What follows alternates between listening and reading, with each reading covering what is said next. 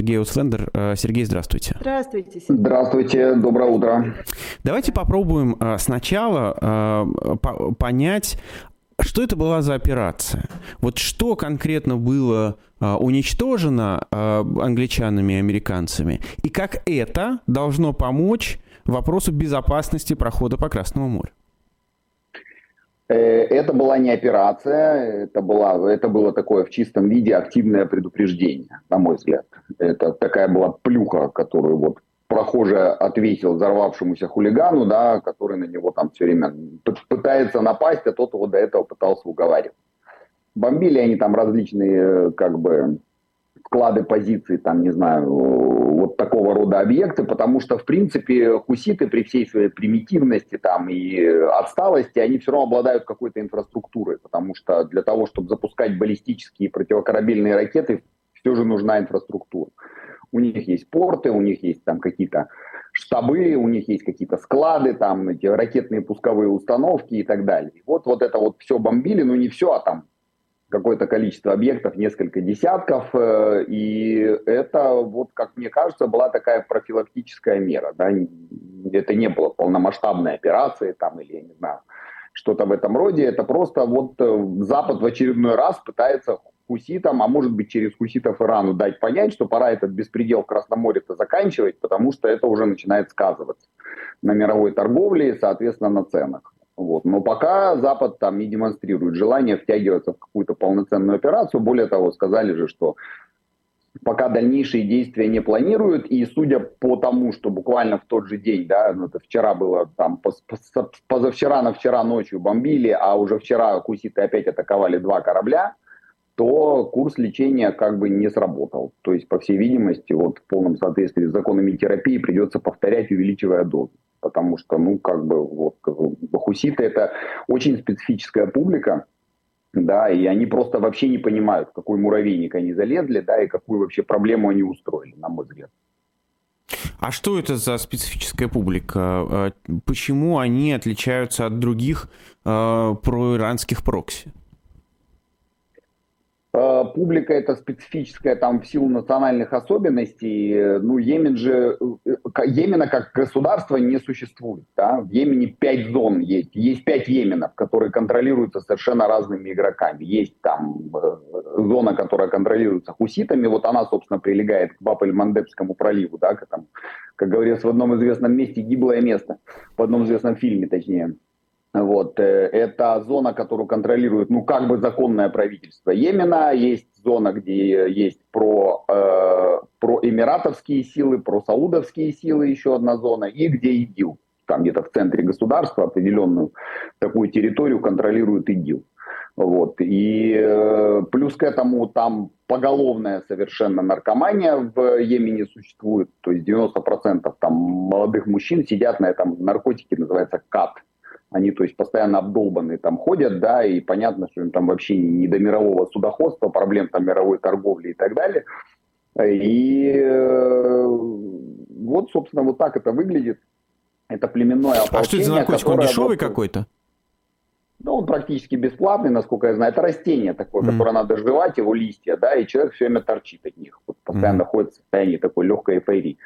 Вот, а может и нелегкая, я даже не знаю, не, не пробовал. Поэтому, э, поэтому вот это племенное ополчение, еще раз говорю, по своим там вот по понятиям, традициям, обычаям, они находятся где-то примерно в 15 веке. Но вот к великому несчастью в свое время Иран обратил на них внимание, потому что ему нужны были прокси рядом с Саудовской Аравией. Да? И он начал их снабжать оружием, начал их накачивать активно. Вообще движение Ансар Алла, вот, которое, собственно, хуситы и есть, а это когда-то изначально было такое образовательное движение, такое, ну, с и, и, исламистским несколько уклоном, но тем не менее, да, в противовес как бы центральной власти Йемена, вот они занимались там образованием и прочим. Потом очень быстро переросли вот в вооруженное движение, в такое повстанческое. Ну, а потом на них, собственно, обратил внимание Иран – начал их накачивать оружием, и вот у них появились баллистические противокорабельные ракеты, что сделало их такой весьма грозной силой в этом месте. Плюс к этому абсолютная нечувствительность к потерям как таковым, да, вот сколько с ними саудиты бодались, ну, с 15 где-то по 21 год, да, лет 6. Абсолютно бесполезно, да, абсолютно кровавая война, бесперспективная. В итоге они вроде замирились, Но тут вот приключилась 7 э, октября, война, и вот они опять возбудились. Так что хуситы это такая серьезная проблема. И проблема эта заключается, среди прочего, в, тем, что их, в том, что их невозможно победить. То есть для того, чтобы победить хуситов, нужно вводить войска в Йемен, оккупировать там весь Йемен. Это, ну, понятно, что в эту кашу никто влазить не хочет в здравом уме. Ни, ни Штаты, ни Британия, вообще никто. Никому это вот даром не нужно, поэтому вот все будет ограничиваться вот такого рода карательными такими акциями и ударами с воздуха, потому что они им, в принципе, противостоять не могут. Они не обладают развитой ПВО, своей авиацией и так далее. Но наделать всяких дел, как, собственно, мы наблюдаем, они вполне в состоянии. А если бы не 7 октября, вот сейчас такой активной фазы не было бы? А Или трудно это сказать. Время там э, что-то происходит. Э, это же решение на это принимают в Иране. Э, не хуситы же сами додумались до того, чтобы парализовать судоходство да, в Красном море. Поэтому Какие там резоны были у Ирана, я не знаю. Вот, э, по всей видимости, Иран он, он, он очень сильно играет на повышение вот сейчас, в последнее время, да, раздвигает границы, такой, как ребенок в детском саду. Вот, но ребенок-то опасный очень. И проблему надо решать не с хуситами. Хуситы, Хизбалла, там, исламский джихад, вот это вот все, это все метастазы. Раковая опухоль, она в Тегеране. И по идее проблему там надо решать. Ну тут уж я вообще даже себе в самых смелых мечтах не могу представить, чтобы кто-то сейчас на такое решился. Сергей, а как вы себе объясняете, что Иран с помощью своих прокси э, решился на такую дестабилизацию ситуации? Почему Иран так повышает ставки? А вот это Хороший вопрос. Ну, вполне допускаю, например, вот с точки зрения хуситов, да, и всей вот этой блокады морской, а ведь парализовано 30% мировых контейнерных, перевозок. Там вообще катастрофа полная. То есть я вот, ну, я об этом там делал у себя на канале тоже видео, и там рисовал карты, как раньше ходили корабли, и как они вот сейчас ходят. Это ж кругосветка такая получается. Ну, я могу сказать, что вот буквально у нас здесь в Берлине встал завод Теслы ровно из-за того, что не приходят те суда, которые должны были прийти с комплектующими. Вот, а вот другой пример. У меня тут товарищ в Израиле, он такой бизнесмен, возит всякие товары из э, Китая, в основном ну, электронные всякие штуки, приборы там и так далее. И он получил ценник новый на доставку контейнеров. Э, в декабре это стоило я прям запомнил цифры, 3240 долларов доставить контейнер через вот э, обычный путь, да, Красное море, Баб-эль-Мандебский пролив, Красное море, Советский канал, или Вейлат, э, если прямо. Э, сейчас он получил новый ценник на январь-февраль 9500, 9500, то есть тупо вот в три раза увеличилась mm-hmm. стоимость. И понятно, что это все такой кризис ну, довольно серьезный в мировой торговле может породить но в какой-то момент Иран может его просто разменять на какие-нибудь санкции. Потому что все же люди не глупые и прекрасно понимают, что хуситы там эти, которые позавчера с верблюдов слезли, сегодня вдруг они вот такое устроили. Чего бы. Поэтому Иран в какой-то момент может просто разменять, например, э, хуситов на какие-то санкции. Снимите с нас санкции, мы там контакты с ним все равно есть с Ираном по каким-то каналам, да, снимите с нас санкции, мы дадим команду, и хуситы прекратят эти бесчинства. Вот, вот, например, так. Плюс к этому, видя, как бы, видя такой на Западе очевидный раскол, да, отсутствие там лидеров таких ярких и так далее, Иран вот решил повышать ставки. Ось злата, она же уже так четко очень определилась, на мой взгляд, и поэтому вот она активизировалась. Ну а что, что там, Байден э, четко и Конгрессу своему всем объясняет, что мы вот все, и конвенции ООН, все это разрешено, можем их бомбить, в принципе. Ну вот можем, бомбим чуть-чуть, да, так аккуратненько, осторожненько, но пока там вот масштабных действий не ведем. Понятно, что в какой-то момент ущерб от их деятельности, я сейчас имею в виду хуситов, да, превысит возможную стоимость такой большой операции. Тогда, собственно, будет принято решение. Что на Западе умеют, это когда деньги считать хорошо. Но пока, по всей видимости, вот такого принципиального решения нет. А там что, никаких обходных путей нет? Там невозможно какими-то другими путями? Вокруг Африки, мимо мыса Доброй Надежды, как в 18 веке, скрипя мачтами, там, обойти, это получается где-то раза в четыре дольше и, соответственно, три раза дороже. Вот. А когда это все начинает сказываться на карманах избирателей, на Западе там откровенно начинают шевелиться. Поэтому. Ну, Запад все равно структура очень же такая имеет, ну, как вообще западные демократии. Это структуры очень инерционные, очень такие бюрократически долгие, да, там надо собраться, надо посовещаться, надо там вот, а сейчас рождественские каникулы, а давайте вот там попозже, а давайте следующий понедельник и так далее. У людоедских режимов нет таких проблем с этим делом. Сергей, вы вот в самом начале сказали, что Йемен это такое место, никто туда лезть не хочет. А сейчас да. мир разве не выглядит так, что как раз вот из-за того, что в подобные места лезть э, люди не хотят, и потом разгорается страшнее катастрофа? Ну, нет, по, по, по земле в Йемен входить, это, ну, абсолютно гиблое место, это же, как сказать, это, ну, это Ирак с Афганистаном, да, где американцы возились 20 лет и так ничего там и не навозились, вот, это, ну, я не знаю, это, это просто прогулка будет натуральная в парке, вот война с талибами, скажем, или война там с этим, с какими-то э, и, и иракскими повстанцами. Вот. Другое дело, что после первого же прилета, первой же ракеты, да, по торговому кораблю можно было бы что-то с этим сделать, да, нанести там удары по тому же Йемену, по, по, по хуситам, по позициям хуситов, там жестко какое-нибудь заявление в сторону Ирана выдвинуть э, по поводу того, чтобы он там приструнил своих, значит, э, прокси, иначе это все будет иметь для него последствия, там и так далее и тому подобное. Ничего же этого не было, натурально же уговаривали. Вот, то есть, ну как бы Совет Безопасности ООН осудил действия хуситов. Это вообще как? То есть в каком вообще, вот, вот мы в каком кино вообще живем, если Совет Безопасности ООН осуждает действия террористов, да, делая их фактически субъектами международных отношений и международного права. Какой Совбез ООН? Это, это, вот они даже прочитать-то эту резолюцию не смогут. Они там их на полном серьезе осуждают. А Россия, кстати, пыталась туда внести поправку в эту резолюцию, но ее отклонили, правда что причиной действий хуситов стал палестино-израильский конфликт. Угу. В общем, часовню тоже я развалил, да. Но, Сергей, если опять же говорить о прокси Ирана и о повышении ставок, а что сейчас э, на севере Израиля? Что сейчас с Хезболой? Ну, на севере все плохо у нас, э, потому что с Хизбаллой идет полномасштабная совершенно война но она идет э, в как бы полномасштабная война на ограниченном пространстве. То есть условно в такой 10-15 километровой зоне от границы в обе стороны идет война настоящая. Они там садят ракетами, противотанковыми ракетами из минометов и так далее. Вот, попыток прорыва границы, правда, они уже не предпринимают, потому что были в начале вот войны такие попытки, там всех уничтожили, и все, и они уже перестали этим заниматься. Сейчас вот идут такие постоянные обстрелы и ответные удары израильской армии, авиация, артиллерия, танки там, и так далее. Вот. Э, пока Израиль не предпринимает никаких действий, имеется в виду более активных, да, как будто бы пытаясь вот удержать ситуацию в том виде, в котором есть сейчас, но это невозможно, потому что э, дипломатическое решение не просматривается, да, там есть всякие разные посредники туда ездят в Ливан, вот там Фокштейн, такой спецпосланник США по Ближнему Востоку, там торчит в Ливане без конца и уговаривает Ливан прекратить войну, хотя это не Ливан ведет войну, это Хизбалла ведет войну.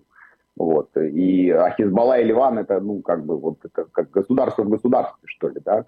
То есть вот натурально не с теми разговаривают, и фактически от границы отступил Израиль, а не Хизбалла. Потому что у нас эвакуированы все гражданские оттуда, там до 100 тысяч человек внутренне перемещенных, только из северных э, вот этих приграничных территорий. И растет такое недовольство внутри Израиля, мол, давайте уже что-то решать, но понятно, что пока идет активная фаза в Газе, вот эта общевойсковая, Генштаб не хочет воевать на два фронта, потому что ни один Генштаб в здравом уме на два фронта воевать не хочет. И тут пока вот совершенно непонятно, то ли есть какой-то план, давайте мы сейчас закончим в Газе, перебросим войска оттуда на север и тогда уже начнем, потому что без захода в Южный Ливан бессмысленно начинать. То есть нужно натурально заходить в Южный Ливан и устраивать там какую-то буферную зону которая там была, скажем, с, э, с 82 по 2000 примерно. Вот. Но тоже это такой момент сложный. Хизбалла это не Хамас. Мы сейчас воюем со слабейшим противником. А Хизбалла это Хамас умножить на 10 как минимум. Вот. Поэтому, в общем, ситуация там так себе, если честно. Можно ли говорить о том, что э, намечается окончание операции в Газе? Ну, то есть мы, большая часть работы выполнена. Ну, вот в общевойсковом смысле можно сказать, да. То есть э, треть газа под полным оперативным контролем израильской армии. В центральной газе там уже добивают остатки Хамаса. И на юге вот возле Хан-Юнуса идут бои. Но у Хан-Юнус тоже уже практически э, там как бы сопротивление Хамаса организованное сломлено. А остается вопрос с Рафехом, это вот город, который, он же погранпереход в Египет, да, из Газы, э, и там скопилось огромное количество беженцев, там по разным данным от миллиона до двух миллионов человек, э, Рафех и окрестности, и начинать там вот штурм города при таком количестве гражданских, там, там можно наворочить там таких дел, что потом вот не отмоешься ни в каком суде, ни в международном, ни в каком. Поэтому пока вот относительно Рафеха решение не принято, как и по поводу коридора Филадельфии. Это вот, собственно, этот участок границы, который газу связывает с Египтом. Но в целом, да, можно сказать, что вот основная как бы часть операции близится к концу, но задачи-то пока не выполнены. То есть было заявлено две задачи, три. Это уничтожение Хамаса, Сопротивление Хамаса пока не прекратилось. Это возвращение заложников. 136, по-моему, человек до сих пор остаются у Хамаса в плену. И это вот устранение угрозы из газы, она не устранена. Вот вчера, например, обстреляли Аждот ракетами опять. Опять? Большой крупный город. Да, опять был обстрел, да. Ну, вот, то есть Хамас сохраняет возможность вести хоть и редкие и не такие уж интенсивные, но тем не менее ракетные обстрелы. И все это говорит о том, что пока цели не достигнут. То есть у нас, соответственно, завтра будет 100 дней войны, и пока вот сказать о том, что мы выполнили хоть какую-то из вот этих трех целей, названных в качестве главных, ну, нельзя, на мой взгляд. Сергей, это 100 дней Сергей. войны, 100 дней заложников. А вообще, да. насколько есть информация, что они живы? Простите за вот так поставленный вопрос.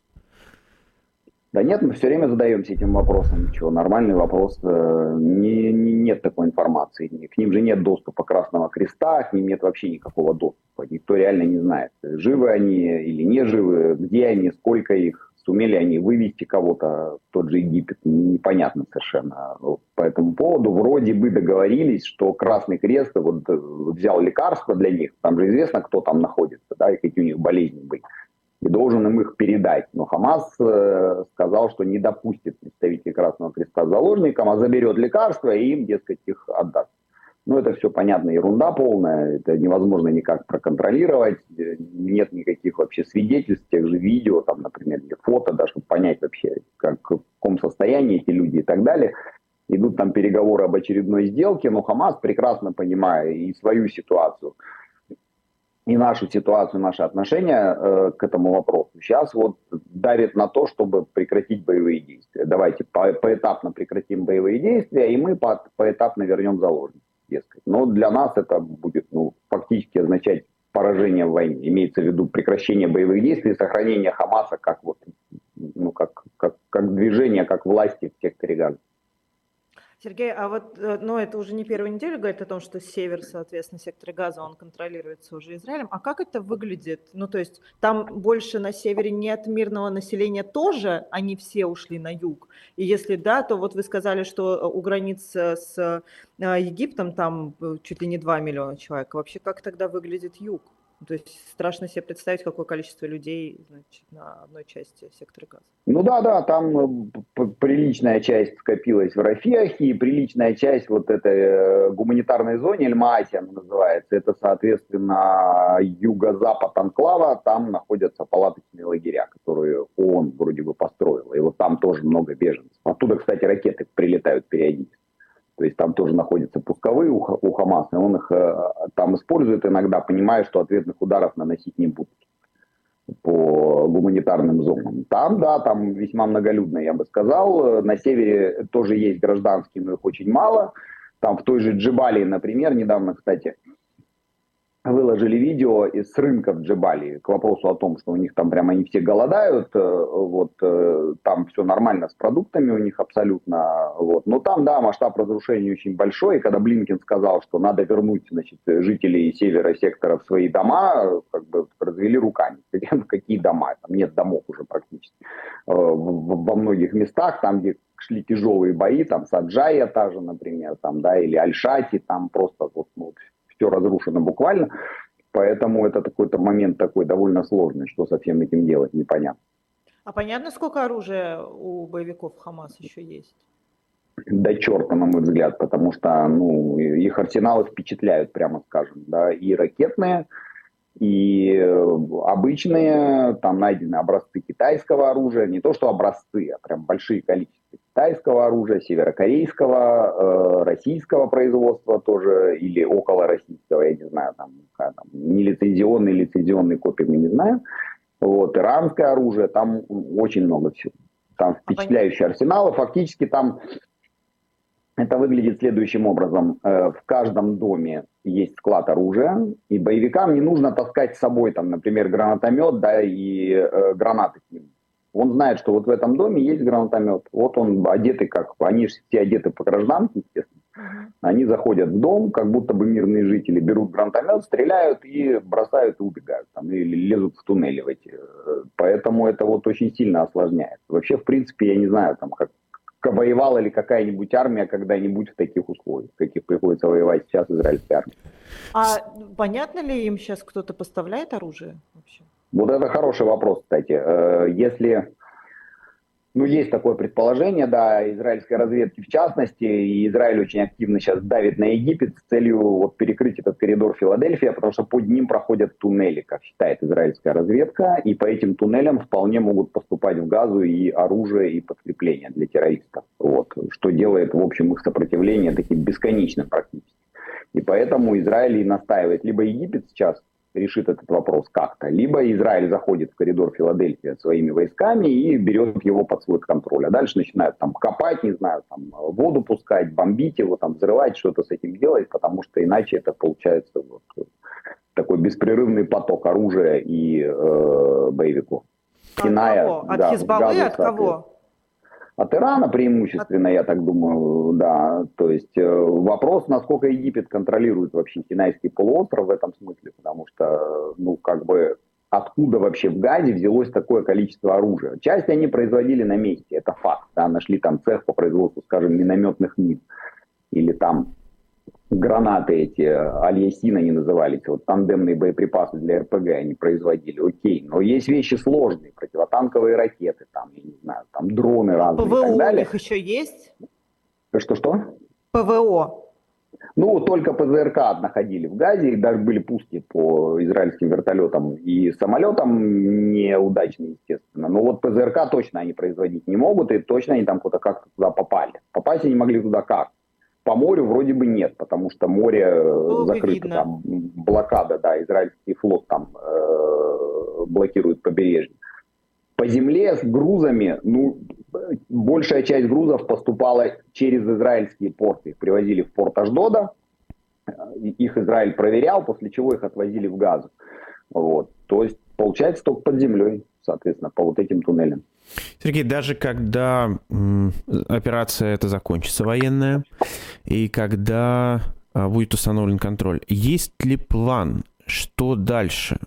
Как дальше не допустить хотя бы того же скопления оружия?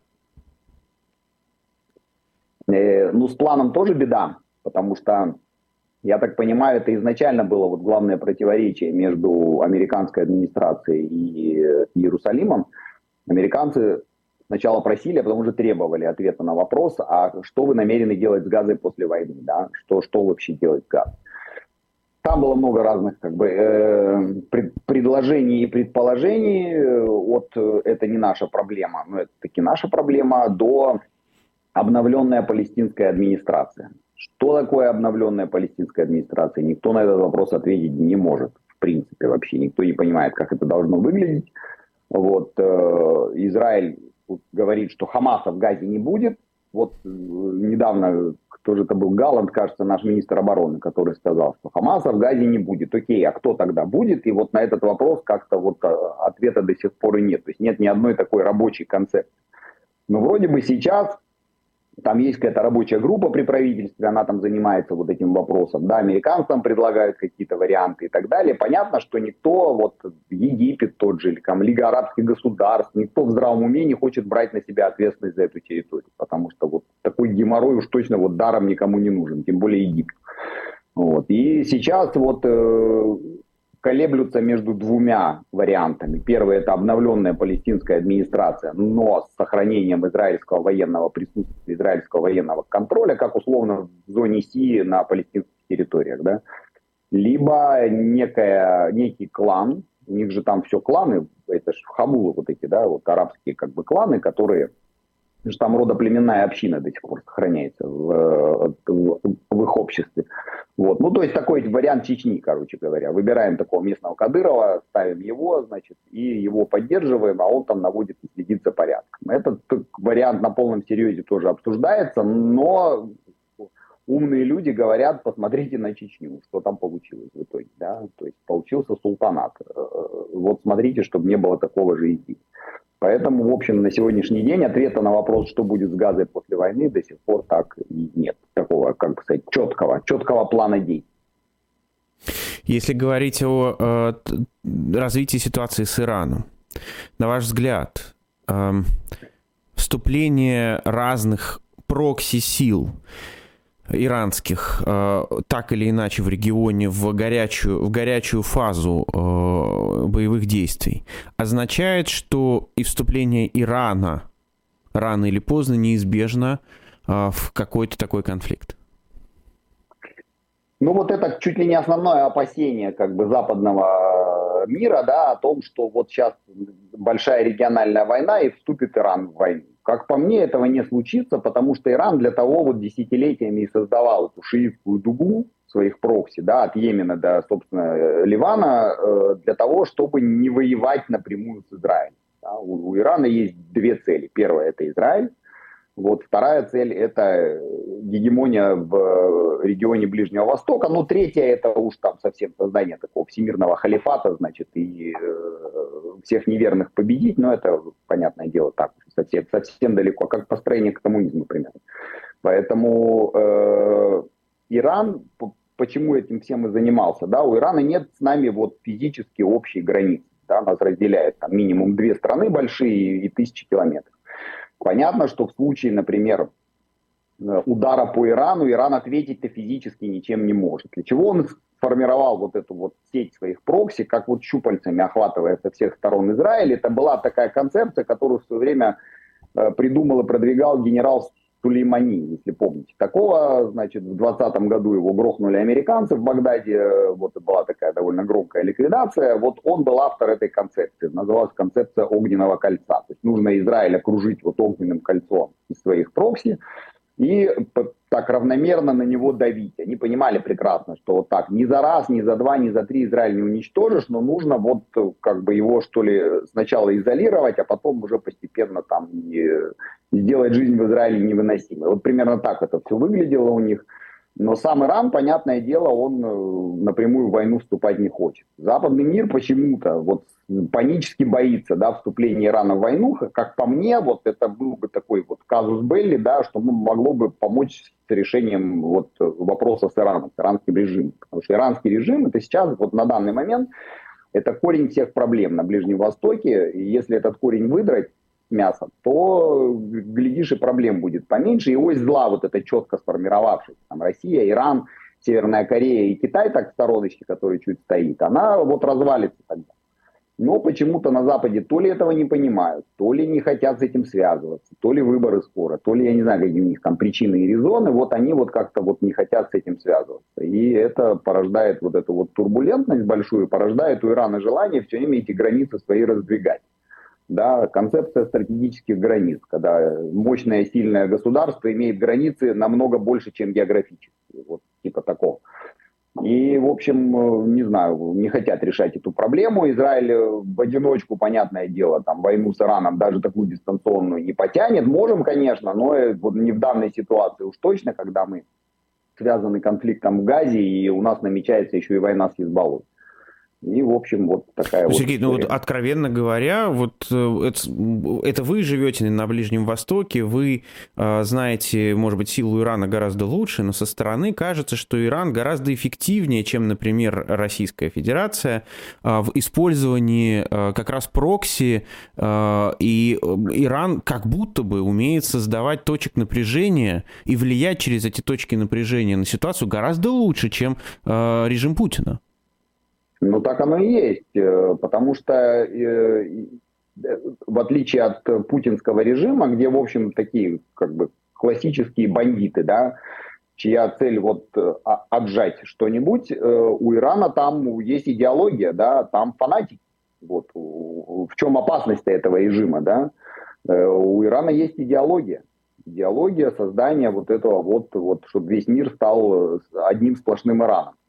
И э, это довольно опасная история. И в этой идеологии у них есть четкая преемственность. Уходит один аятолла, приходит другой, и у них это все сохраняется, развивается и так далее. Вот. Э, и они, да, вот в этом в, как вы выразились, в создании точек напряжения преуспели очень, потому что, ну, надо понять, что их режиму намного больше лет, во-первых, во-вторых, э, всю свою историю они живут под санкциями в такой относительной изоляции, да, и очень хорошо к этому приспособились. Вот, и умеют с этими вещами работать. И как-то вот мир проспал этот момент, когда Иран уже окончательно переродился в такого монстра, но вот э, когда были там возможности с ним, там, я не знаю, разобраться, условно говоря, никто не говорит опять же о том, что нужно Иран оккупировать, там, да боже упаси. Вот. То есть э, в Израиле очень многие склонялись к мысли, что нужно было давно уже нанести удар по иранским ядерным объектам, их уничтожить, вырвать главный ядовитый зуб у этой гадины, после чего уже как бы она такой опасности представлять не будет. Да, кусайся, если сможешь, как говорилось в одном известном произведении. Но вот что-то как-то вот все, какие-то сделки, там какие-то вот договоры, там и так далее. Вот ядерная сделка абсолютно бессмысленная, которая лишь дала иранцам возможность выиграть время, и они уже давно бы обладали, я полагаю, ядерным оружием, если бы Иран, ой, не Иран, прошу прощения, Масад, в 2018 году бы не похитил ядерный архив, да, и не предъявил всему миру, что разработка оружия-то продолжается, проект Томат работает. Но, короче, вот что-то как-то на Западе нет лидеров. Да, лидер нужен в таком случае. Нужно лидерское решение. Вот, а не вот это вот все. Возня это, да, и э, дипломатия, так называемая. Поэтому, в общем, короче говоря, Иран стал такой большой проблемой, которую вот сейчас уже так с кондачка не решишь. А на ваш взгляд, насколько это действительно мощная военная держава? Э, ну вот с учетом наличия такого количества прокси, хорошо вооруженных, да, и полностью ему подчиненных, вот, пожалуйста, хуситы парализовали судоходство в Красном море. Хизбалла стала сильнейшей негосударственной армией мира. Она сильнее, чем армии многих европейских государств, например. Вот такая вот военная держава. Понятно, что как Иран... так вышло? Э, что вышло они что? такие мощные? Ну, вы говорите, Иран, вы имеете в виду? Да, да. Хизбалла? Ну, как Иран долгие годы вкладывался в свою военную промышленность. Да, ну и что, весь Бразилии... мир этого не замечал, что ли? Ну, выходит так, э, потому что, ну, как давно уже говорили, да, появление, например, когда заключали в 2015 году ядерную сделку, Израиль настаивал, что в сделку в эту включить нужно не только ядерную составляющую, но и ракетную программу Ирана, потому что бомбу и носители разделять нельзя, это одно целое, это по идее, да. Вот. Но тогда, чтобы процесс ускорить, э, ракетную программу не стали включать в это дело. И вот ракеты долетают до Эйлата из Йемена, да, ракеты поражают корабли, Хизбалла обладает ракетами, там эти обладают, те обладают ракетами и так далее. Все это, вот, вот я не знаю, в чем проблема с западным миром, да, он как-то то ли подустал, то ли что, вот, вот мне это совершенно непонятно, я не вдавался в эти вещи глубоко, но Иран все эти годы очень методично, очень спокойно, очень качественно работал над своим военным потенциалом. Пока чего они не добились, вот это э, авиация. По-прежнему у Ирана отсутствует авиация. Это вот его такая очень важная и критическая уязвимость. Вот, и авиация Ирана это такой музейный парк 70-х годов примерно. И это ПВО. Пока они не обладают мощной ПВО. Вот. И ну, это они же вроде бы э, делали закупки у Российской Федерации. Ну, российское ПВО-то, прямо скажем, тоже никаких впечатляющих успехов не демонстрирует, о чем, собственно, э, очень красноречиво свидетельствуют э, там удары по Крыму, например, да, крылатыми ракетами теми же, да, потопленные корабли, там раздолбанные объекты военные и так далее.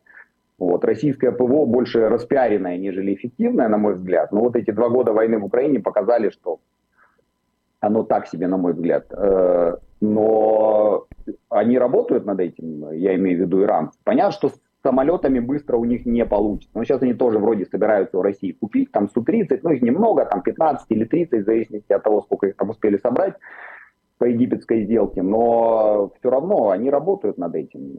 И они потихонечку продвигают. У них много времени. У них эта стратегия рассчитана там, лет на 500 буквально. Да? Это вот на Западе там горизонт планирования там, 4 года до конца следующего правительства, да, до конца как бы каденции. А у Ирана там все, горизонты такие очень далекие, они никуда не торопятся. Сергей, если... Это еще при таких санкциях, которые против них видят. Да, да, и они очень хорошо научились жить под санкциями, это правда. Сергей, ну вы упомянули как раз э, украинскую тему. Давайте тогда э, несколько слов о том, что Соединенные Штаты прекращают пока поставки оружия. Они выполнили какие-то те обязательства, которые были, и пока бюджета нет. А, на ваш взгляд, насколько это грозит э, действительно скорыми переменами на поле боя? Ну, скорыми переменами не грозит, на мой взгляд. Да, это просто э, очень сильно снижает возможность украинской армии, если поставки прекратятся да, совсем. Это снижает ее способность вот, подготовиться к следующему там, наступлению, да, и вот ее как, ну, боевой потенциал понижает несколько, да, то есть украинцы не смогут организовать большое наступление, если э, не будет вот таких устойчивых поставок оружия из Штатов, из тех же, как они были, скажем, там, ну, вот, предыдущие годы. Там что-то британцы, я так понял, Европа вообще демонстрирует, так, кстати, такое вот явное желание помогать Украине и дальше, и снаряды обещают этот вот миллион все-таки поставить, и, и Сунок там подписал чего-то с Зеленским, там, да, помощи военной и так далее, но все равно Основным поставщиком оружия это были Штаты, э, и без Штатов будет тяжело украинцам. Но, как мне представляется, сейчас этот вопрос в Штатах-то решат. Может быть, что-то сократят, может быть, там уменьшат, там понизят и так далее, но помощь оттуда будет. Сейчас республиканцы с демократами наконец-то перестанут там друг другу уже глотки рвать, договорятся, и помощь будет. Поэтому, но в целом, да, в целом, э, к великому сожалению, у Украины критическая зависимость от западного оружия прям натурально критическое. То есть если предположить такую ситуацию, что вот завтра все, вообще все поставки прекратились, это были бы большие проблемы. Но я не думаю, что они прям совсем прекратятся. Сергей, а вот э, то западное вооружение, о котором больше всего говорили, вы помните, больше всего говорили о танках, э, заслуженно или незаслуженно, другой вопрос. Но в итоге, что можно сказать, как эти западные танки себя в этом смысле проявили, насколько они, э, ну, насколько можно сказать, что это, это, это поставка, которая что-то поменяла, изменила? Ну, не особо она что-то поменяла, прямо скажем. Э, вот э, танк же не вещь в себе. Просто танк это, ну, это так выглядит красиво, да, такой большой, пушка длинная, вот он едет, лязгает, там дымит, и все это выглядит так красиво. А в этой войне решают все не танки, решают снаряды и ракеты. Вот это важно. Э, поэтому, и опять же количество. Ну, сколько там поставили тех леопардов там, да, или абрамсов. Абрамсов батальон, по-моему, поставили леопардов, два батальона, что-то в этом роде. Э, и при таких количествах, конечно, не это самое, ну, мало что они могли бы поменять, хотя в целом, вот если э, я читал там отчеты того же Орикса, например, он, кстати, до сих пор работает, Э, они пишут о том, что потери в танковых экипажах у украинцев, которые воевали на западной технике, значительно меньше, чем у россиян, которые воевали на своей технике, соответственно. Потому что вот э, реально западная техника демонстрирует в этом смысле такую очень высокую устойчивость к поражению, да, и, э, ну, как бы экипаж остается живой, да, там, в том же Брэдли у экипажа шансы выжить намного больше, чем, скажем, в БМП-2 или 3 или 1, неважно или в э, танке э, Абрамс или в танке Леопард намного больше шансов выжить у экипажа, чем в танке там Т-72, например, у которого вот башни там отлетают в стратосферу и так далее. Поэтому в этом смысле да, то есть э, в смысле выживаемости людей западная техника ведет себя совершенно распрекрасно. В смысле боевых возможностей, ну, дуэльных там поединков особых мы не наблюдали. Да? Танки не используют сейчас против танков, грубо говоря. Вот. Там Брэдли вполне себя хорошо показали, даже с учетом вот распутицы раскисших полей, но их тоже было немного, и против подготовленной обороны, вот такой глубоко эшелонированной, которую россияне выстроили, они тоже оказались там не сильно полезными, да, особенно при наличии у противника авиации, там тех же вертолетов штурмовых и так далее.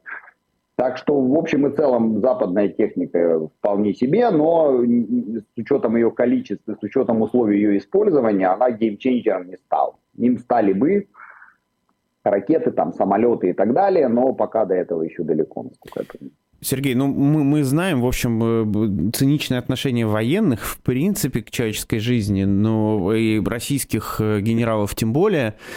А что дороже для, для российской стороны? Э, сделать новый танк или подготовить новый экипаж? А вы просто так говорите, что вот это, это, техника там спасает жизни. А это экономически для, для, для той же российской страны имеет значение, что какие-то жизни будут спасены? Или дешевле просто новый танк сделать? Да не, ну когда там кто считал там этих людей в России, ну тут это же просто смешно, вери богу. При, при таком уровне потери, вообще так понимаю, что расчет Запада, да, и, да, наверное, части Украины был на то, что при таком уровне потери Россия запросит каких-то там переговоров, там перемирия, где-то начнет отползать, да, ну куда к черту, 300 тысяч убитых. Вот. Но она оказалась к потерям совершенно нечувствительная, и вот, это вот, вот этот расчет, к сожалению, не, не оправдался. Э, да нет, танки они делают, экипажи новые набираются. Это же вот было всегда две концепции, да, там западная школа танкостроения и ну, советская, она же из нее же вытекает российская, да. В российской там массовость, надо много сделать танков, и мы все, значит, вот 10 тысяч танков сделаем, они поедут и доедут до Ла-Манша. Ну, доедет из них там полторы тысячи, но доедет же, правильно, остальные по дороге сгорят. Вот. А в западной школе они же там э, исходили из того, что они будут обороняться, а не наступать там до Урала или до Тихого океана. Поэтому нужно вот там крепкая броня, выживаемость экипажа, система наблюдения, нам пятое-десятое. Ну, вот, поэтому я, я не думаю, что выживаемость экипажа когда-то вообще была каким-то параметром да, для российских военных там и так далее. Ну, новых наберем, нет проблем. Поток-то не иссякает. Это же на сегодняшний день, насколько я понимаю, единственный социальный лифт. Если жив останешься, да, вернешься там со своего героем, там вся грудь в крестах, еще и при деньгах. Где-нибудь в каких-нибудь там поселках городского типа на каком-нибудь Урале, да, что, что там еще делать? А вот тут можно пойти и денег заработать, тем более, что ну, как бы зовут там и так далее, и платят вроде как даже иногда. Поэтому, в общем, у них проблем нет с людьми, и даже не понадобился второй этап мобилизации. Сергей Ослендер был в эфире «Живого гвоздя», утреннего разворота. Спасибо, что вышли на связь. Спасибо, Сергей. Спасибо. До свидания. До